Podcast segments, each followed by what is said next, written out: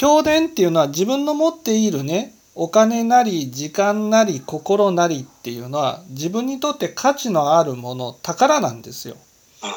それを相手に施しをしましたと。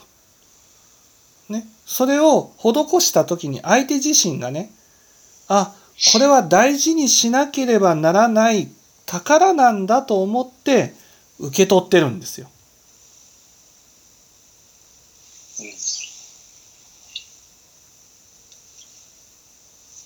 だから、宝が宝になる。自分の時間とか自分の心っていうのは使っていかなくちゃいけないけど、その宝を宝として受け取ってくれたならば、価値がそれによって上がっていくわけですよね。シャーリーの場合は、まさに当てはまりますね。